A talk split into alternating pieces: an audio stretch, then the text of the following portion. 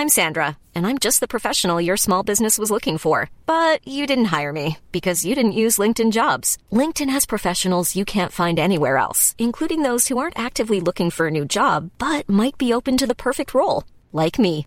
In a given month, over 70% of LinkedIn users don't visit other leading job sites. So if you're not looking on LinkedIn, you'll miss out on great candidates like Sandra. Start hiring professionals like a professional. Post your free job on linkedin.com/people today. Hey, it's Ryan Reynolds, and I'm here with Keith, co star of my upcoming film, If, only in theaters, May 17th. Do you want to tell people the big news?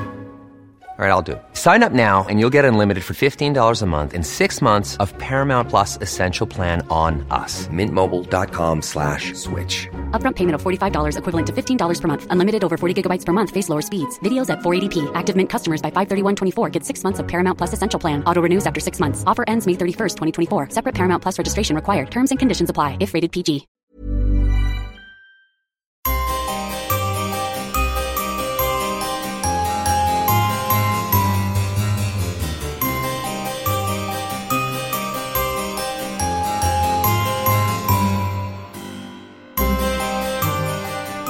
Welcome to the Poisoner's Cabinet. I'm Sinead. And I'm Nick. And this is your weekly podcast exploring the lives of the great poisoners and macabre murders from across the centuries and creating curious cocktails inspired by the tales that we tell.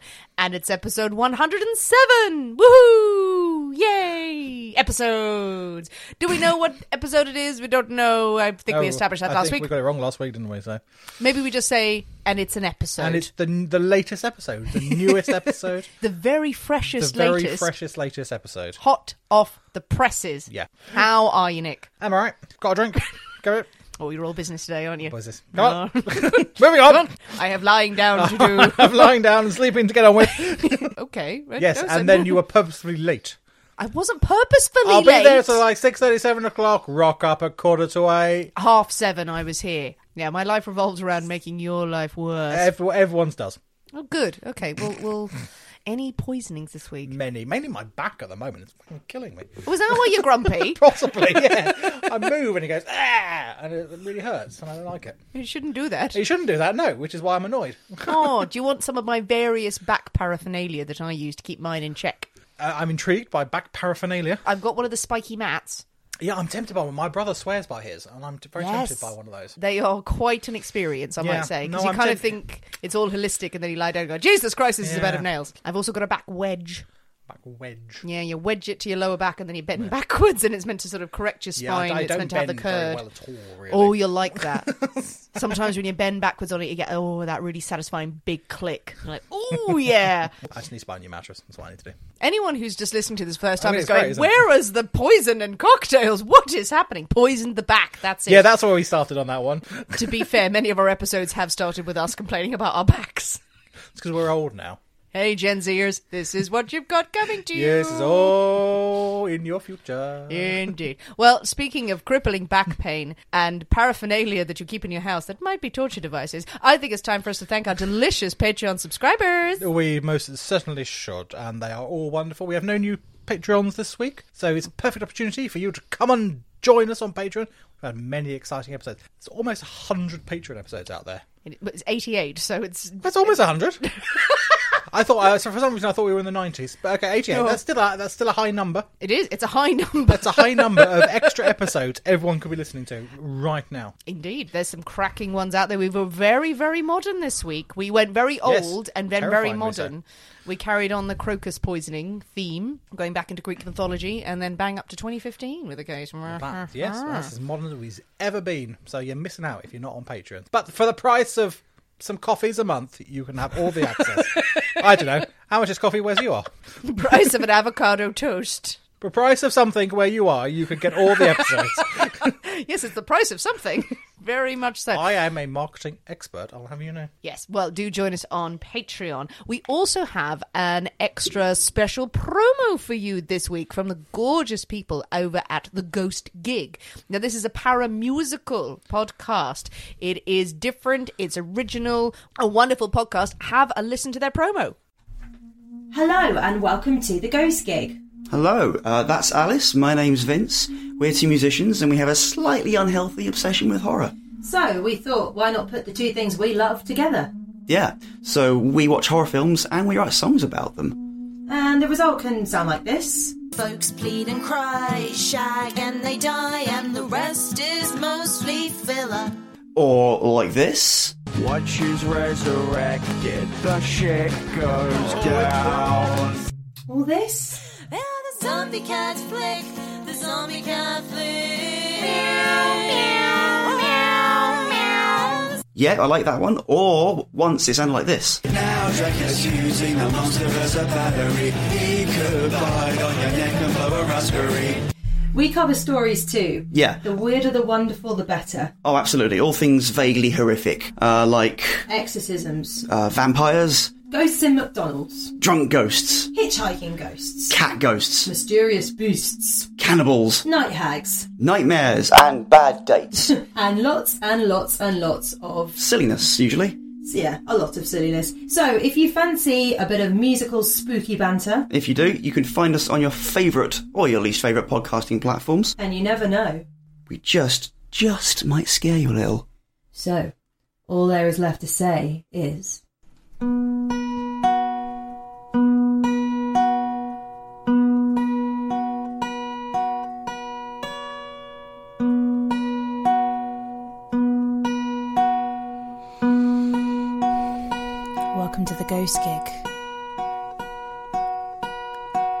Sitting comfortably?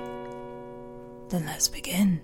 Do check out the Ghost Gig. Wonderful pair of people there. Do give them your ears. A wonderful pair of people. yeah. Well, that's a nice phrase. You're a wonderful pair of people. Wonderful pair of people. A pair of people, yeah. Okay. Yeah. Yeah. You have no individuality about you whatsoever. God, no. No, you're you're just just a pair. that sounds weird. That's genius. That's what that is. I've overstepped my mark, clearly. Mm, Yeah. Well, Nick, mm. are you ready God no.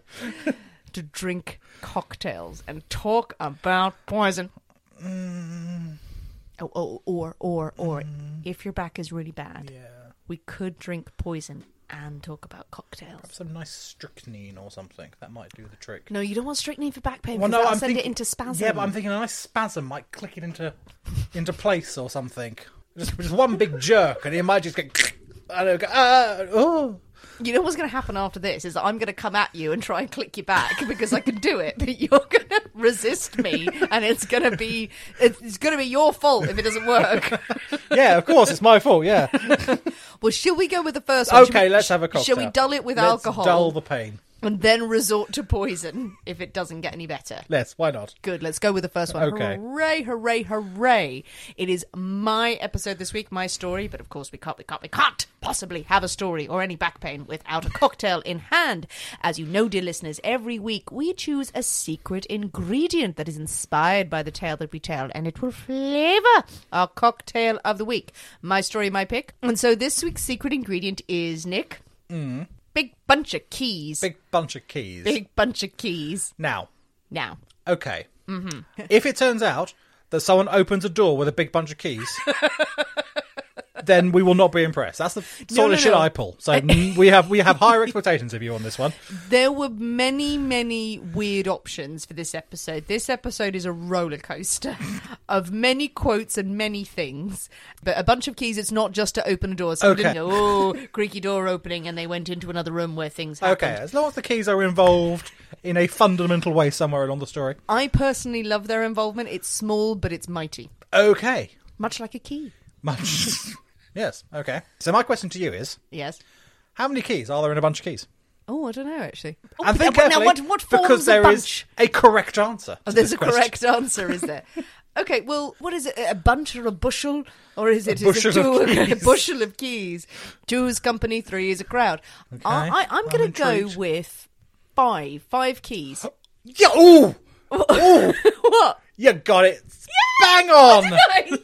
Yay! Who'd have thunk it? Yeah. You got it right. You can't, like, two is just, uh, it's a Two's, clink. two's a pair of keys. It's a pair of It's keys. a pair of keys. You can't have a pair of keys. Three is just a sort of a clinking effect that's not Yeah. that's a bit underwhelming. Four, ooh, interesting. Who are you? Where are all your houses?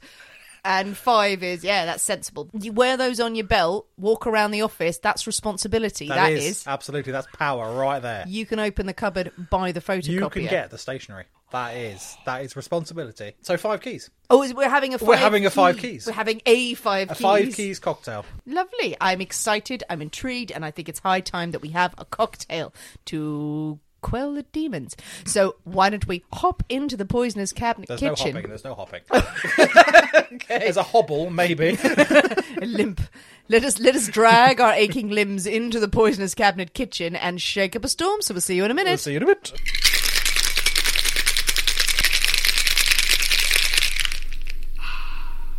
And we're back. Hello. Oh, Nick, five keys. Five whole keys. Now this looks like a very elegant cocktail.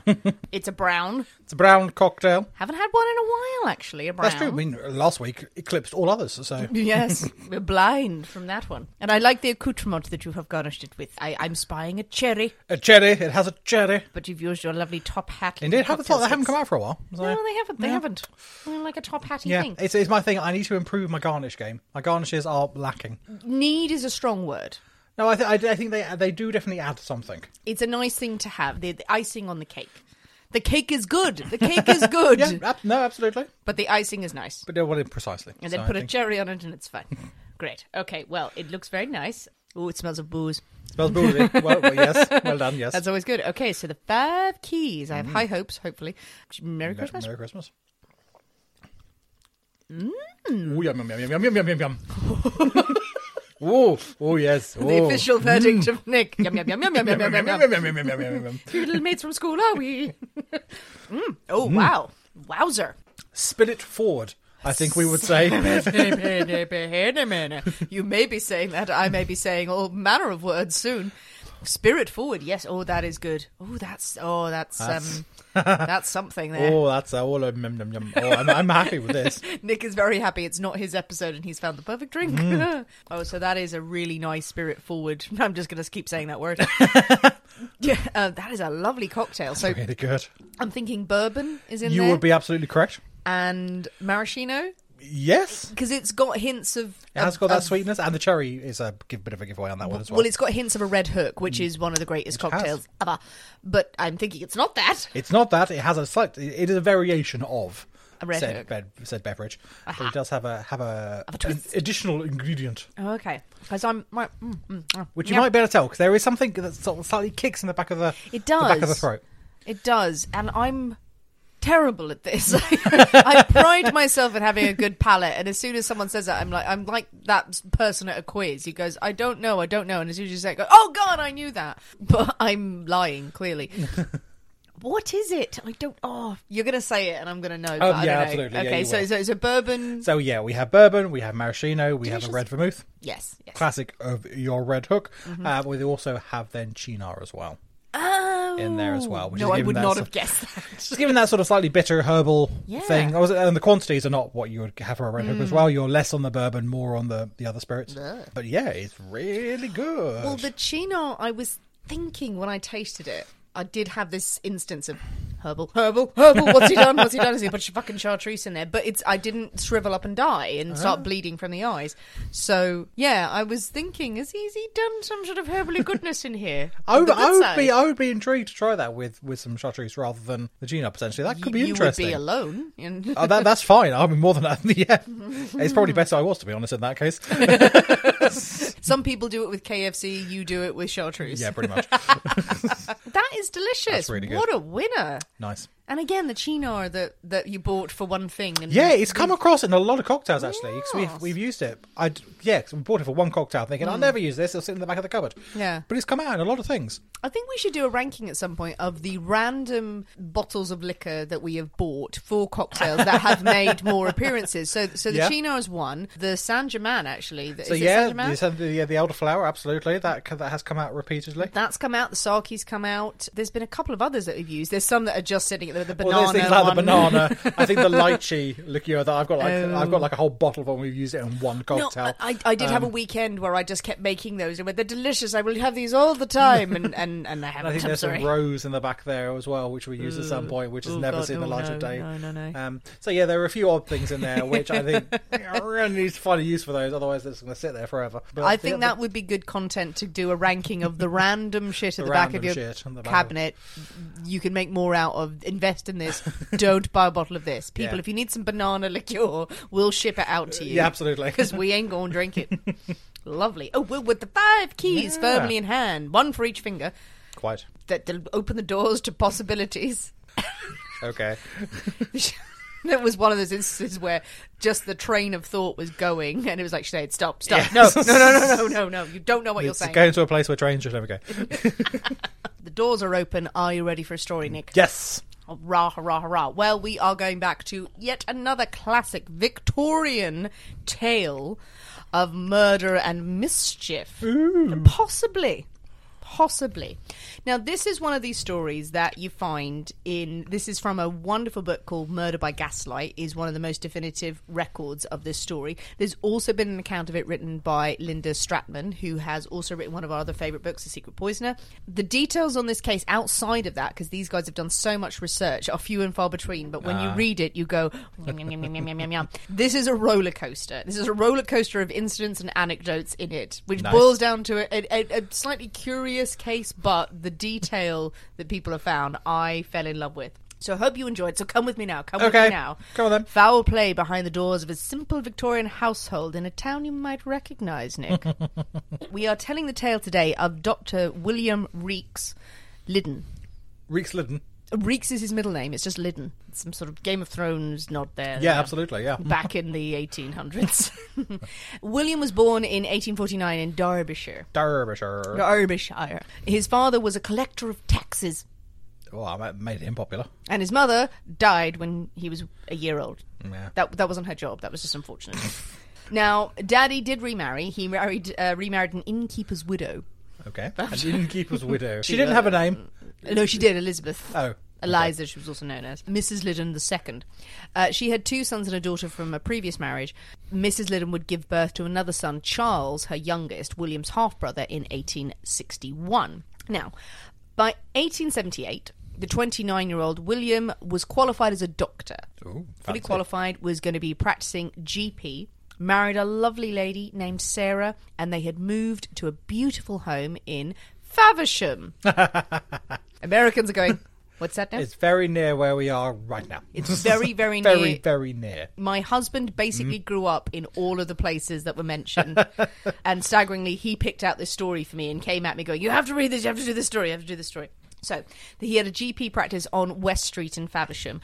If you ever come to England, a lot of the places I mentioned in this are still there, are open to visitors and patrons. Please go and enjoy it. It's a beautiful, beautiful town. So, lovely practice. But the happy start to William's career would be somewhat dampened by the death of his wife just a year after they'd moved to That town. That does tend to dampen things. It does. It doesn't make it easy, does Yeah. it? No. Now William's broken-hearted, of course. He continued to serve the community as a GP, fairly well respected, but he had perhaps, understandably, relied a little too heavily on the drink Hmm. after the tragedy to, to, to quell the loneliness. Yes, that's not, that's not unheard of, really, is it? And now, at the same time, William's younger half brother Charles had begun to study medicine himself in Canterbury. Oh, Gold. They're all coming down south. they all moved down south. They lived. The parents lived in Canterbury. Yes, and he studied here. Didn't finish his studies. Didn't qualify, but he qualified as a dispenser in the end. Okay, pharmacist. Yes, Still pharmacist. perfectly reasonable, reasonable profession. I feel. Indeed, indeed. And this is how Charles ended up working at his brother's practice. He ended up working with him around 1878, is when he first went there in Faversham. Charles is quite nicely set up. He gets an allowance from mummy and daddy of £200 a year. William also promises to pay his half brother £50 a year for his services. So fair enough. He's doing a job. Trouble is, William didn't ever actually pay him that salary. That's less good. Yes, he, he he didn't pay him. Kept promising to do it and say, "I will definitely pay you. I will get round to paying you. You don't really need it, mummy and daddy. And also, can I borrow some cash?" so yes, he needed the money for special medicines. Medicines named whiskey mainly. Now, families are forgiving, and certainly Charles had enough money from the bank of mum and dad to keep him, so they continued to work together for a few years. And in 1886, mum and dad and Charles all moved to Faversham, and they move in with William. Now, maybe it's to save money, mm. maybe it's to cheer William up, Quite. maybe it's to address his drinking. I, I don't think it was the latter because Mrs. Lyddon, the mother, uh, definitely loved a drink herself. Absolutely loved it. Okay. So did Charles. And it was said that William would drink half a pint of whiskey a day, not in one go. Charles would drink a pint of whiskey. It's a pretty good going. So, yeah, that's a lot. That's a lot that's to a- get that's a through. lot I of mean, whiskey. over a day, maybe, but maybe but they you just would- do shots. Yeah, but you wouldn't start at. Would you start at like n- seven in the morning or something like that with a? I think with they a nice might have. tot of whiskey. They are obviously all moved in together. You think they'd be having a whale of a time, wonderful. Everyone's drinking. I drinking. doubt it very much. Yeah, n- yeah, not so much. William's patients are definitely on. They're sort of going, when is he going to turn up for work? Yeah. And he's pissed most of the time. He does maintain this GP's practice and he does maintain this air of respectability. People like him. He's probably not the best doctor mm. around. A- a Few people are going to question him, really. Now, Mr. Lyddon Sr., Daddy, dies not long after moving there. He's probably sick of the piss heads around him. so it leaves the two half brothers and mother. And what had started as a decent enough living arrangement soon seemed to start irking young Charles. There's no doubt that his own drunkenness had probably stopped him from ever having a decent career. Mm. Let's face facts here. But he was now getting increasingly jealous of William or certainly had hostility towards him. William is now into his 40s. He's not in the best of health. He's not very good as a doctor yet. He has this beautiful townhouse that they're all living in at his grace. He is earning a salary that Charles should have had if he'd stopped fucking drinking. yeah, if he, if he had done the work. Yeah, exactly. to qualify. So And after Mr. Lyddon Sr. had died in 1886, Charles hasn't got the allowance anymore. He's only got a oh. pittance from his mother because obviously what was left has to keep the mother. He's not getting all that income. And also, William's not paying him. Yeah. It is noted that he did receive an inheritance from an uncle who died. He received £270 and some furniture and plate. Nice. Do love the expression, you receive some plate. So in plate. What is plate to people who don't know? Well, I, I, you say that. I would say, is it like silver plate? Mm, I think so. I don't think like plates, as in like crockery. Here, have a plate. um, I think it's like silver, silverware. So. It's the finery of the house. Yes. He's not got an income and he's getting bitter about it. So Why by- didn't he just go and get a job? because he's a pisshead. If you're getting that. It's a very fair comment. Why don't you get up off your ass? Yes, your brother's and- fucking you over completely. Yeah. saying you're working for him and he's not paying you. He's a trained dispenser. That's not a small career or small achievement. No. So go and get a job. I don't think you would have an issue finding a job somewhere. Normally, I would agree with you. alcohol yes. might play an issue in that. Yes, and, and as this story plays out, you might see something into his mental state. okay, so by 1889, he's finished being Jack the Ripper because all stories come back to that. quite right. William is barely holding on to his practice. He's maintaining it. Charles is getting more and more quarrelsome with his older brother. They would drink together and then they would argue. They would sleep it off and become friends again. Well, that's what brothers do. when that's what family siblings do. That. there you go. When they're sober, best of friends. Few drinks into them. You've always hated me. You don't like my shoes. Uh, the cycle would go on and on and on, and it turns into this farcical tale that lasts over this year and the next year as well. So, in April of that year, William has to go into hospital for an operation on a stomach ulcer. No surprises why. William is very frightened that he might not survive. It's it's a dangerous operation back then. Charles is also very worried because his brother owes him a lot of money five hundred pounds and unpaid wages. So that's basically ten years worth of wages. Yeah, he hasn't received it so far. I don't think he was going to pay it to me tomorrow, but now he's gone to hospital. Mm. No. William has no will, so Charles has this great idea that he wants William to sign a deed of assignment before he goes into hospital. Okay. Now he consults one lawyer. The names are great, Mister John Wiggins of Whitstable. Wiggins of Whitstable. Wiggins of Whitstable. Yeah. Uh, they both talk to him, but then Charles decides to go with Mr. Frederick Gibson, a lawyer from Sittingbourne, another lovely Kent town, under Charles' instructions solely. He wants it guaranteed that Charles will be repaid a debt of £560 in total. And the deed of assignment would bind William absolutely, in these, uh, this is the exact quote, absolutely to sell and assign Charles Lyddon all his interest and goodwill in the practice, the debts, stock in trade, horses, carriages, furniture, plate, and effects. Yeah. I don't know what the effects were on top of this. Or just everything else. It's fireworks. It's just all his stuff. Now, this deed of assignment is signed, and there is definitely confusion about what this means. Um, certainly on Charles's part, the lawyers are very much like, okay, i i should something happen or if he's incapacitated, then this can happen. This is not like life insurance. It's not that. Both No, no, yeah. no. Both men sign the deed and they're witnessed by their servants. One of them is the landlord of the Sun Inn, who's also their coachman, a man named Amos. The Sun Inn, still open in Faversham. You can go to that pub, it's very beautiful. William thought that if he survived the operation, and was able to work, there would be no need of this deed to exist anymore. But he was said to have regretted signing it as soon as it happened because he knows of Charles's temperament. He had commented, I think I've made a very big mistake. Charles, positively preening, said after signing it and after a few drinks, I am master of everything now. That's that's very dramatic. master of everything. Master he uses this phrase a lot. Okay. William would go to hospital, have the operation, about two months in hospital, but he survived. He did develop a rather hefty addiction to morphia while he was in there. But still, he's fit again. He returns home and he says to his brother, Let's just destroy that deed of assignment. We're fine. We're fine. Uh, I, I'm, I'm okay. I can work. Don't worry. I'm going to pay you everything. And Charles is like, No. No. now, he was the master of the house, and every penny for the practice he felt was going to come to him. So the brothers' relationship gets a little frayed. So this is when the older brother dies, then he anything is committed to repay this debt. Is am, I, am I understanding this correctly? The details of it, because it's been lost in the addles of time, it's not that if he dies. I think the idea was that if he was completely So if incapacitated, he's un- unable to work or Yes. anything like that, to okay. that Charles certainly thinks that he can put this into effect whenever he wants. make a claim whenever he feels yeah, necessary. he feels that now that William has signed it, he can control the household. Everything comes to him. He could sell everything, and he gets the money. And it's I not see. legitimate. William's like, no, I'm still going to work, and you can live here and everything. And the lawyers side with William, as you will see in the story. So, so Charles is completely. He thinks that he's entitled to everything now Gotcha.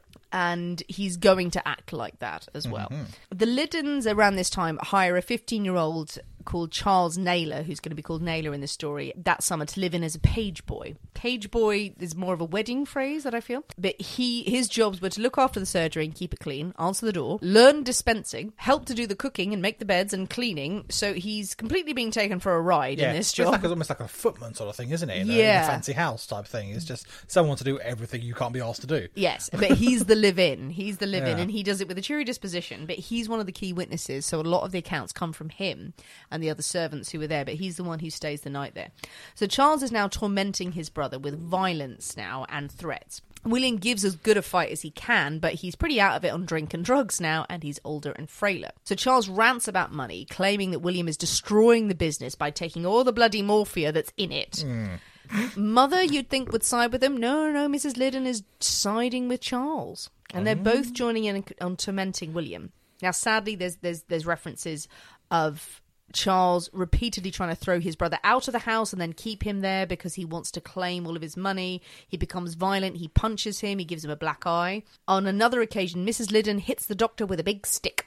Nice. Now, these attacks may sound sad, but the majority of them from the, this point onwards aren't as sad because they don't do as much damage because Charles is hammered most of the time. And Okay.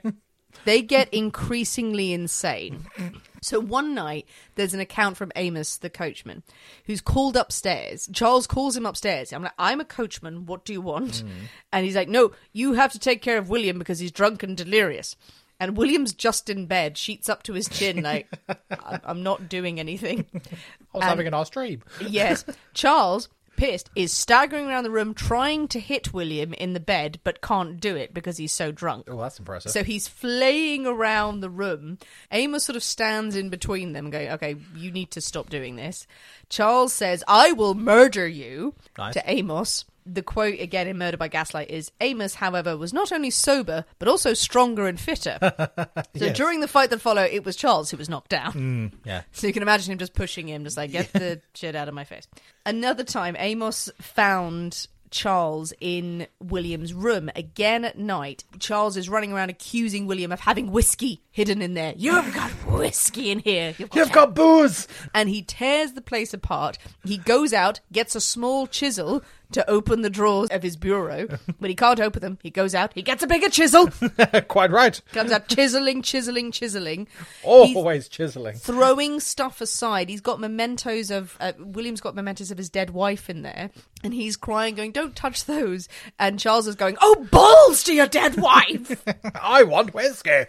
After being kicked out by Amos, Amos stays in the room. I think huddled up with William in the bed. Charles comes in again in the middle of the night, going, "Wait, I haven't checked the wardrobe." Oh, bloody oh, hell! Oh, Charles. Another quote here: Mrs. Lyddon looked in from time to time. And threw books at the doctor. nice.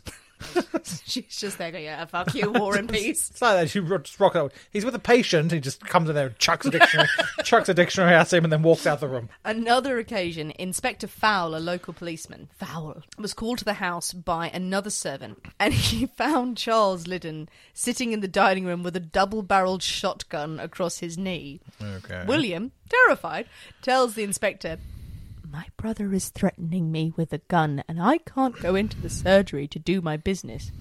And Charles shouts, Yes, and if you come near me, I will use it. Okay. This family has issues. oh, it gets so much worse. It gets so much worse. Nick. It's a shotgun involved already. So come on. Yeah, he doesn't. He he later says, "Oh no, they're just blanks. I was just Oh, it's fine. him." It's all fun. William, shaking, leaves the room. Charles swipes at him as he leaves, and he says to him, "Your breath stinks, and I don't want it in my mouth." Delightful. Policeman gives Charles a very big bollocking. Yeah, going, Why good. am I here? And you need to sort yourself Put out. that mate." gun away. Hiring for your small business? If you're not looking for professionals on LinkedIn, you're looking in the wrong place. That's like looking for your car keys in a fish tank. LinkedIn helps you hire professionals you can't find anywhere else, even those who aren't actively searching for a new job but might be open to the perfect role. In a given month, over 70% of LinkedIn users don't even visit other leading job sites. So start looking in the right place. With LinkedIn, you can hire professionals like a professional. Post your free job on linkedin.com slash people today. Hey there, it's Michelle Norris. I'm host of a podcast called Your Mama's Kitchen. When I travel, I'm usually looking for a way to find a taste of home when I'm not at home. And one of the things I love to do when I am at home is entertain. And Airbnb allows me to do that. When I was in California recently, I rented a house that had a great kitchen. And when we were sitting around the table, we're all thinking, we're in someone else's house. Someone could be in all of our homes as well. If you have a home, but you're not always at home, you have an Airbnb. Your home might be worth more than you think. Find out how much at airbnb.com/slash host. Hey, it's Ryan Reynolds, and I'm here with Keith, co star of my upcoming film, If, only in theaters, May 17th. Do you want to tell people the big news? All right, I'll do it. Sign up now and you'll get unlimited for $15 a month in six months of Paramount Plus Essential Plan on us. Mintmobile.com slash switch. Upfront payment of $45 equivalent to $15 per month. Unlimited over 40 gigabytes per month. Face lower speeds. Videos at 480p. Active Mint customers by 531.24 get six months of Paramount Plus Essential Plan. Auto renews after six months. Offer ends May 31st, 2024. Separate Paramount Plus registration required. Terms and conditions apply if rated PG. On another night, a little more chillingly, Amos says he, he does attend to the house for a very long time. He finally resigns. Actually, after a while, he's like, I can't I can't deal with this anymore. Um, but he he does go into William's bedside and he's worried about him. And he does see a bottle and a glass next to his bed. Amos couldn't read, but he sees a big red label across the bottle. Oh, it's a big warning And- sign. Yeah, and he he sees William trying to take a drink, and he says he smacks the drink out of his hand. He says, "I don't, I don't think you should do this." William is very grateful, and he's like, "I'm, I'm, I'm worried. I think they're trying to, they're trying to get me." When Well, questioned, that took a downturn. Yeah. It was all very jolly. Oh, was going to go come up again. It's going to come up again. Don't worry. When when asked about this bottle, is it poison? Charles only laughs, Poison. or he's drunk. what? again, th- again, moments of the story where it dips into sadness, and then you're going, "What?" William has a friend who visits, a Dr. William Hill of the bookies. Oh, the oh, bookie really. now. no, no, no, no. Bookie- of bookie fame. Yes, Dr. Hill. He visits in September 1890. And when he calls in, he finds William very sick from pneumonia. Now, William has contracted pneumonia. Oh. No one is looking after him. The bed mm. is, the room is horrible. It's filthy. The slops haven't been taken out. He's really not in a good way. He doesn't even appear to have any food. And Dr. Hill says to his friend, Don't worry, I'll get you food. At first, he provides him with some Brand's essence. Oh, And what is Brand's essence? Could have Do been a tell. secret ingredient, Nick. I think you would have killed me. Okay, okay. Give me give me a rundown. I'm going to say what it is, and I'm also going to read you the Amazon description because you can order it on Amazon, and the description is too good not to read. Okay. So I, I can only describe it because I've never had it. It's and people may have better descriptions. It's like a it's some sort of cross between a chicken bouillon and like a paste. Something like that. I don't know if you're supposed to dilute it or eat it, but the description is Brand's original essence of chicken, made of all natural extract of fine quality chicken, hygienically processed under high temperatures Nice. fat free and cholesterol free with no artificial chemicals or preservatives. The goodness of Brand's original essence of chicken is sealed airtight in a patented triple safety cap. Ideal for busy executives living the life in the fast lane. Mums balancing hectic schedules Well, quite yes. and students. And I've never heard of such a thing. You've never heard of it until I had Brand's to Google it. No, I, I mean, that's what's on Google. It's like Brand's Essence. You Google it, and there it is. but it's still available now. Yeah, apparently. Unless, terrifying. unless it was an entirely different kind of Brand's Essence for different kind of mums on a hectic schedule or other executives living well, the it does fast seem lane. that sort of we've you come you come across these sort of like yeah magic potions they had in this this sort of period. Yeah. Um, well, we had all these- Valentine's. Exactly. Yeah, all these juices, juice. meat juices, and things like that, which are distilled things, and they're going to cure everything, and Mm. they're going to sort you right out. So I'm, I'm not surprised that there is a compressed chicken juice Yeah. essence. Dr. Hill brings William that. He then also brings him a chicken. I bring you essence of chicken and a chicken. And a chi- I don't know if the chicken was alive or dead. Maybe he just didn't understand the parameters of, of how food works. I brought you just a live chicken and a really processed version of it. I don't know what happens in between. Have this chicken and paste to smear on the chicken and enjoy it. So yeah, William's sitting there with a live chicken and some weird paste.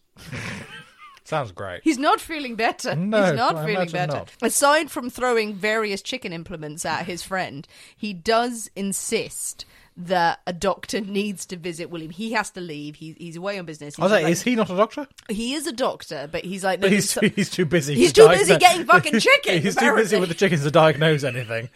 he's a shit doctor. Okay. He is walking out the door going, I am self aware enough to know that I am not good at this. Are we sure he's not a vet?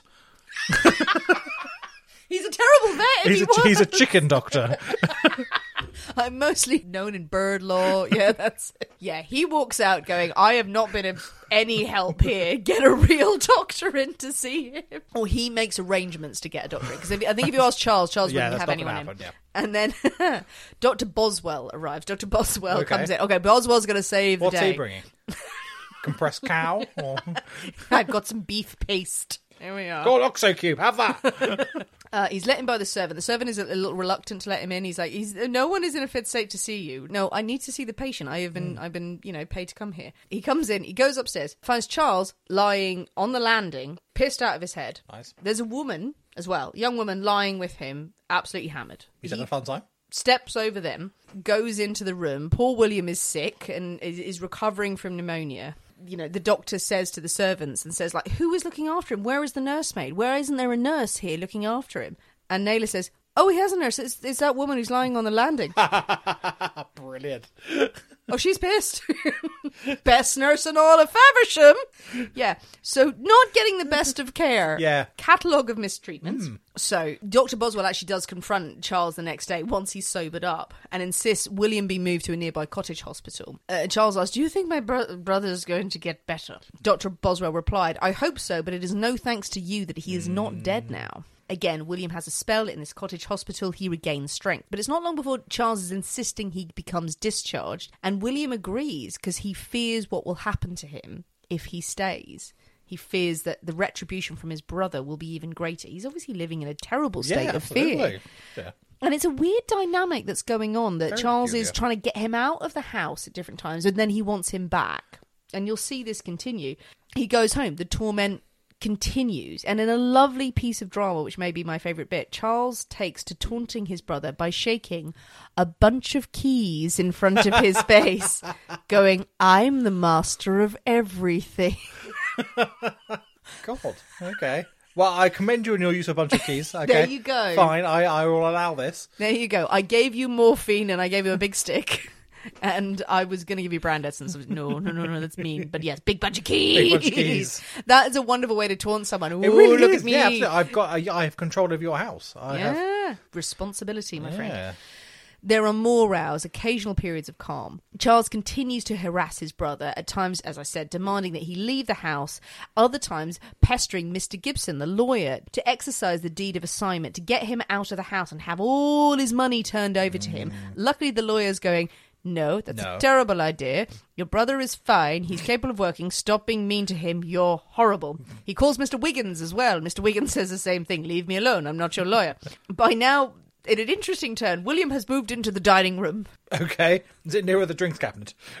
It may well be. I think he thought he could outfox Charles by moving rooms. this is all recounted by the servant because Okay. he moves into the dining room. Charles is too. No one will ever find me here. I think Charles basically wakes up. Wait a minute. He just follows him around, saying he has to get out of the house using the immortal line You will either go to Herne Bay or get out of this house. Ooh, Herne Bay, what a treat.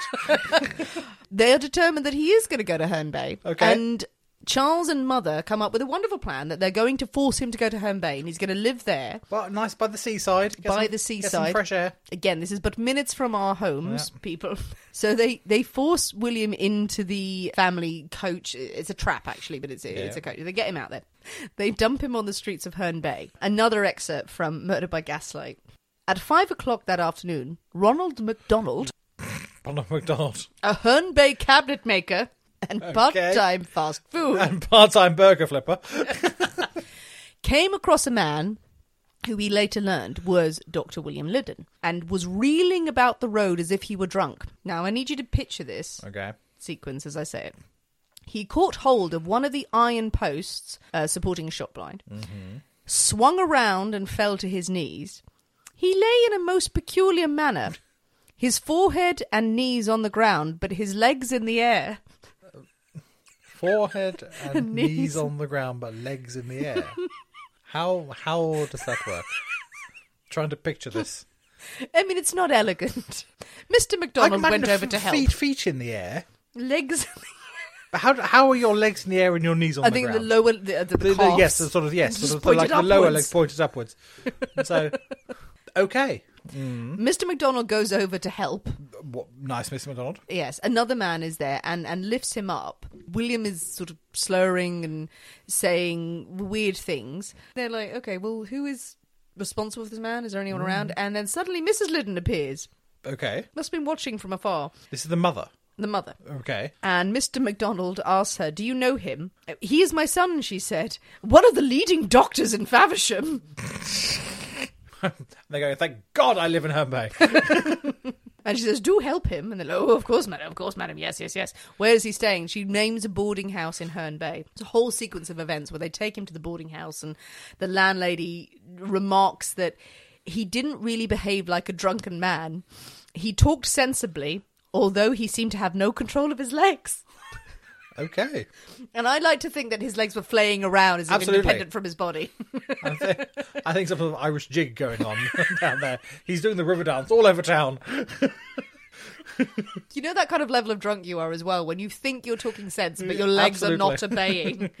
So there's there's all sorts of detail here which I must paraphrase because there's so much to this story that you could it would be hours and hours long. He stays overnight in this boarding house. He's restless during the night. He's constantly tossing and turning and groaning. It's enough that people are monitoring him. The the landlady of the house talks about how later on she says that she doesn't find anything on his person because she goes through his pockets looking for tobacco. So she's a thief.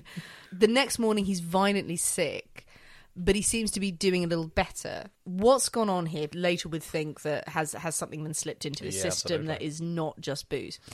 Now, having hoisted William out of the house, Charles suddenly arrives the next day to take him home. As I said, weird back and forth. Hmm. Maybe Charles just can't get access to William's cash without him, or can't have his vital signature. We don't know, but he decides he needs to come home. So all of this culminates in William returning to Faversham, back in bed at home. He's brought up some milk. He's brought up a meal of raw minced steak and a mm. glass of stout. You could have had Okay. minced steak as a as an ingredient. Nice. I'm glad we didn't because this is lovely. Yeah. I mean, it's a great cocktail, that. Raw mints. So on this evening when he returns home, William apparently sees two patients, and I have to paraphrase the whole of the events of this evening here. He gives Naylor, the houseboy, some errands to run. When the boy returns, he finds the two brothers, of course, have been drinking again. Of course. A row has broken out. He he recalls that they are walking from room to room, holding bottles of whiskey and gathering more whiskey as they go, yelling each other and arguing This is all my the whiskey. way. You can't have my whiskey. No, this is the good whiskey. It's good whiskey. It's my whiskey. There's rows, there's fights. They overhear all sorts of nasty things behind closed doors, comments about beating people over the head and cracking their head with bonnet stands and stuff. And then suddenly they're walking around and they're having a chat and they're being quite amiable. William eventually passes out on a couch and Charles tells Naylor, the, the houseboy, go to the police station and bring the inspector here. He makes the boy go back and forth about four times because he wants Inspector Fowl there. And he's like, here's a PC. He's not good enough. Go back. Okay, here's another person. He's not good enough. The, the inspector arrives not happy. And Charles is pissed, going, this deed of assignment, you know about it. I want my brother to leave the house. He says, my brother is in the habit of taking drugs and I might be accused of it. Can't have that. At this point, Mrs. Lyddon jumps in oddly and says oh, to the policeman, Oh, you're very kind, sir, and I am ashamed of my son for wanting to turn the doctor out. He is very ill and not to be turned out. A weird dynamic It's a there. very strange dynamic, absolutely. yeah. Charles shouts, Mr. Wiggins wants him out. And what Mr. Wiggins wants, Mr. Wiggins gets. The inspector says, You are not bound to do what Mr. Wiggins tells you to. Who is Mr. Who is Wiggins? Mr. Wiggins? I have no background information on this. Mr. Wiggins, he's standing right there. He's standing next to me. okay, is he wearing a big rabbit suit? Is that what this is? Goes out there. Mr. Wiggins wants him out. yeah, it's just a hand puppet. hand puppet. He's got a little sock puppet. Mr. Wiggins said I have to kill him. Spectre's like, I'm going home. This is awful. the reason that people didn't come to the house about four times with that poor servant is one of the policemen actually said to him, like, no way, I'm not coming over. I know what he's like. The rows and the battles continue through the night, as I said, and eventually it culminates in Charles allegedly forcing William to sleep in the lumber room. So it's a servant's sort of area. It's it's, Okay. it's full of detritus and crap and everything. Um, he makes the servant guide him there. William is quite pissed and you know out of his mind at this point. He has to sleep on the floor with a sheet, and like Naylor gives him blankets, and he can't defy Charles. And it's pitch black in there as well. And he's like, "Put him in there, no food, no drink, just leave him in there." And, and Charles himself locks the door and pockets the key, and he's left in there overnight. Now, the servants don't see William in there. They understand that he has been checked on, and in the morning, Charles goes to bed. He actually makes Naylor sleep in the same bed with him that night. Okay. Uh, I don't know if anything sexy happened. I don't know, but I think Naylor is just 15, like pressed against the wall, like, please keep away from me, you madman. This is what I pay you for. You're mad now, bitch. or just, I just need to keep an eye on you so you don't know anything that I'm doing. But there's a back and forth where Charles and Mrs. Lyddon herself say they've checked on William several times and he's snoring and he's fine. But as the day goes on, they go in to bring him some, you know, maybe bring him some food. And they can't rouse him. Mrs. Lyddon can't mm. wake him up. They tell Naylor, we need to call the doctor. You move him into his bed and we'll put fresh sheets on it. It'll look all nice. Make it look nice, yeah. Yeah, they've taken quite a while to ask for the doctor. They send the 15 year old in to lift up this 40 something man. They're standing, Charles and Mrs. Lyddon just standing there staring. Oh, gotcha. So the 15 year old is, I'm sorry, undignified, dragging this body up to his bedroom. he can't get him on the bed. He's too high, so they have to sort of prop him against the bed. Or someone else fucking help him. Well, Mrs. Lyddon, I think, comes in and like does it. Oh no, I can't my back. Like you, he's left propped against the bed. They go out. They call the doctor. The doctor comes back, and he is dead. By the time they actually go in, he's face down. He's rolled over Yeah. and rolled halfway under the bed, and it's not a nice way to go. No, it's not a it's, it's dignified really way out. yeah, it's very, very sad. Of course, when the doctor arrives, Charles and Mrs. Lyddon are crying and weeping. Oh, we're so worried for poor William. Oh, it's awful. And Charles is so very upset. And as soon as the doctor comes out, like, oh, is my brother dead? Great. Can I have a death certificate immediately, please? Dad is, nope. No idea how he died, and you need to call the police. It's like, oh yes, I should, I should call the police. I should call the police. Definitely makes it look like it's his idea. Naylor goes to the police station. Hello, it's me again. Can you come back to our house because someone's died now? Inspector Fowl comes back like I have had four hours sleep. this is bullshit. The police come back, they examine the scene, and they do find a small medicine bottle in the lumber room where William had slept. Unsure of what it contained, the police talk to Charles and they say, okay, well, we're going to keep hold of this. And Charles remarks, oh, I'm glad you found this, as uh, people might say I poisoned him. Yes, they might. At that point, he then apparently leaned on the doorpost and said, Oh, my poor brother. I only brought him back from Herne Bay yesterday, and to think it has come to this. nice drama, I like it. Uh, very dramatic. A post mortem found that William had died from morphia poisoning, an amount that was unusually large and definitely fatal. At least a quarter of a bottle. That'll do it. Yeah, that, that that's not good. It was also found that there was no whiskey left in his stomach and no other liquids that anyone could contribute to him having for that evening, but there was a large amount of liquid in his stomach. Yet Charles and Mrs. Lyddon said he'd been in the lumber room all night and he'd had no food or drink or anything apart from what they'd given him earlier the mm. previous day. So no one's accounting for what is all this liquid in his What stomach. there, Yeah, what's gone on there? So a coroner's inquest is held at Faversham Guildhall, again a place you can visit now. a large crowd stood outside and groaned loudly when Charles Lyddon put an appearance. Meh, Boo to you. Charles insisted, as I said, William had wanted to sleep himself. He'd wanted to sleep in the lumber room. Who doesn't love to Who- sleep in the lumber room? Who doesn't like to sleep in the pantry? Who doesn't love sleeping amongst lumber? Mrs. Lyddon declared she was too upset to give evidence, even though she was someone who had told witnesses several times, and the witnesses testified hmm. that she had been into the room. Yeah, Miss Lyddon's got a lot to answer for, I feel. Mm, it's curious. At the end of the evidence presented, the jury declared, We believe that morphia was feloniously administered to the deceased by Charles Lyddon. Charles stood trial in March 1891 at the Old Bailey. The prosecution claimed that Charles had poisoned his brother and that morphine bottle that had been found in the lumber room had been his, and Charles had gone in and given him a drink laced with this poison, given him an overdose. They just attributed it to him. The defense said William was a drug addict. He probably took that bottle in himself, in his pocket, mm. sealed up. Even though the servant said they didn't see any bottles in there, they didn't see anything when he went in, he took it, took too much, and died. Technically, where is the evidence? This is true. This is true, yeah. The brothers, they said, had been close friends. And No, I don't think so. but this evidence is purely circumstantial. Mm. Who can say how the morphine got into his system and why he took so much? When looking at all the reports, it may seem clear to us that something was afoot here. But in summing up, Mr. Justice Hawkins said The prosecution in every case has the duty cast upon them of establishing the case by evidence which, in the judgment of the jury, is reliable. If the evidence left a reasonable doubt, then it is their duty to the prisoner and to their conscience and to the public to return an adverse verdict, unless the prosecution establishes the case by evidence, which left no reasonable doubt. He went on to say, Is it shown on the part of the prosecution that the deceased did not take morphia with him into the room? There is no evidence that it was not in the deceased's pocket. I cannot see why, really nailing his colours to the mast Hmm. here. I cannot see why, if the prisoner wished to administer poison to the deceased, he should have put it in that room, as it could not have been done quite easily in the deceased's own bedroom.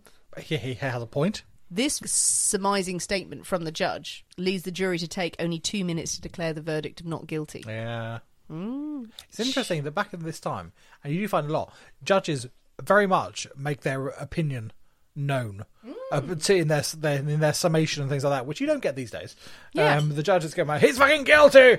now go and deliberate and let me know your honest opinion. But he did it. Yes. I mean, uh, the, the opening bit of it is very true. Like, is there a reasonable doubt here? You can't. you know, absolutely. it- it- and he was right. It's circumstantial evidence. Charles Naylor walked away a free man. And it is circumstantial evidence. And even today, you would probably question it, going, there's nothing sure, to say that he gave him the poison, that he made him drink it, that he forced it down his throat or anything like that. Or because he was a drug addict, did he just knock it back himself and took too much and they didn't take care of him? They certainly wanted him dead. I think we can say that Yeah, absolutely. pretty pretty clearly. He wanted his brother dead. He did nothing to help him when he was ill previously. He did nothing to help him in that room. And whether or not he went in and gave him morphine, he took morphine in there, he was very happy to lock the door Yeah. and what happened happened.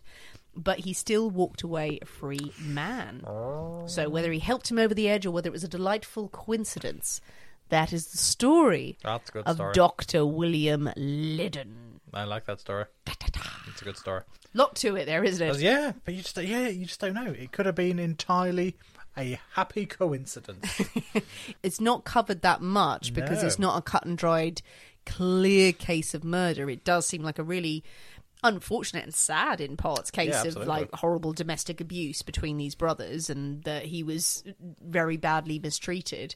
It's very clear they were happy for him to die. oh god, yeah, and that the mother has taken such a start aside as well. Yeah.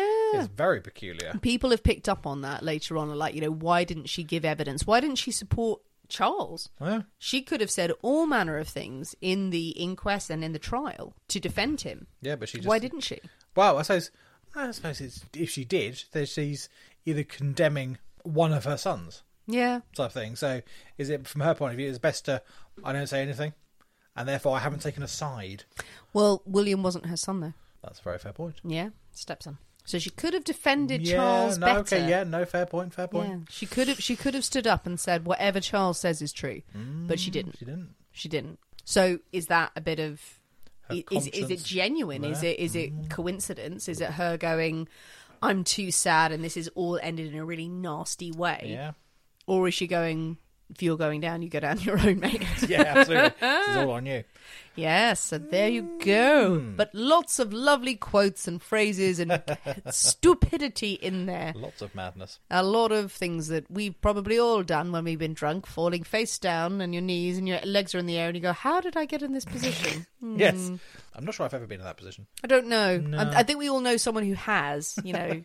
we, we- after a few too many sambucas and someone's fallen asleep in a position where you'd like take a photo of them going, What the hell are you going on there? doing? But also, you shall go to Herne Bay or get out of this Yeah, house, absolutely. Nick. Mm, Yes. I'll hit you with a big stick and throw books at you when you're not looking. There we are. Delightful. Well, what do you think, people? What do you think of the story? Do you think that Charles did it? Do you think and Charles and Miss Little were in cahoots and they actively poisoned William? Or do you think it was just a coincidence? Do you think it was just them waiting out someone in very unfortunate circumstances to die, which is maybe crueler and colder? Yeah, pretty grim. Absolutely. Yes. Tell us what you think in the comments of wherever you listen to this episode or any of the social media channels you follow. But very importantly, you must, must, must mix up a five keys. Absolutely. It's bloody lovely. I might have another one in a minute. It's great. Oh, let's. Let's. Let's. It's really nice. So yeah, and it's got all your classic ingredients. Get get a bottle of Cynar in.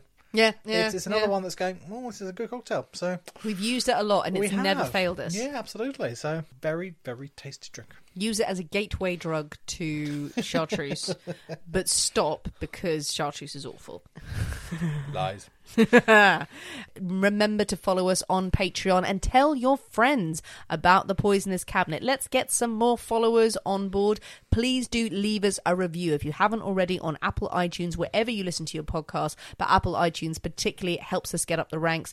Share comments and share positive things about us. We really appreciate it when you do. And keep sending us suggestions of more stories and more themes and topics we can cover. We have had some through. We record all of them. We mm. really appreciate it. Thanks for listening, guys. We have been the people inside the Poisoner's Cabinet. We will see you next week. And remember, your loved ones are trying to kill you. Bye.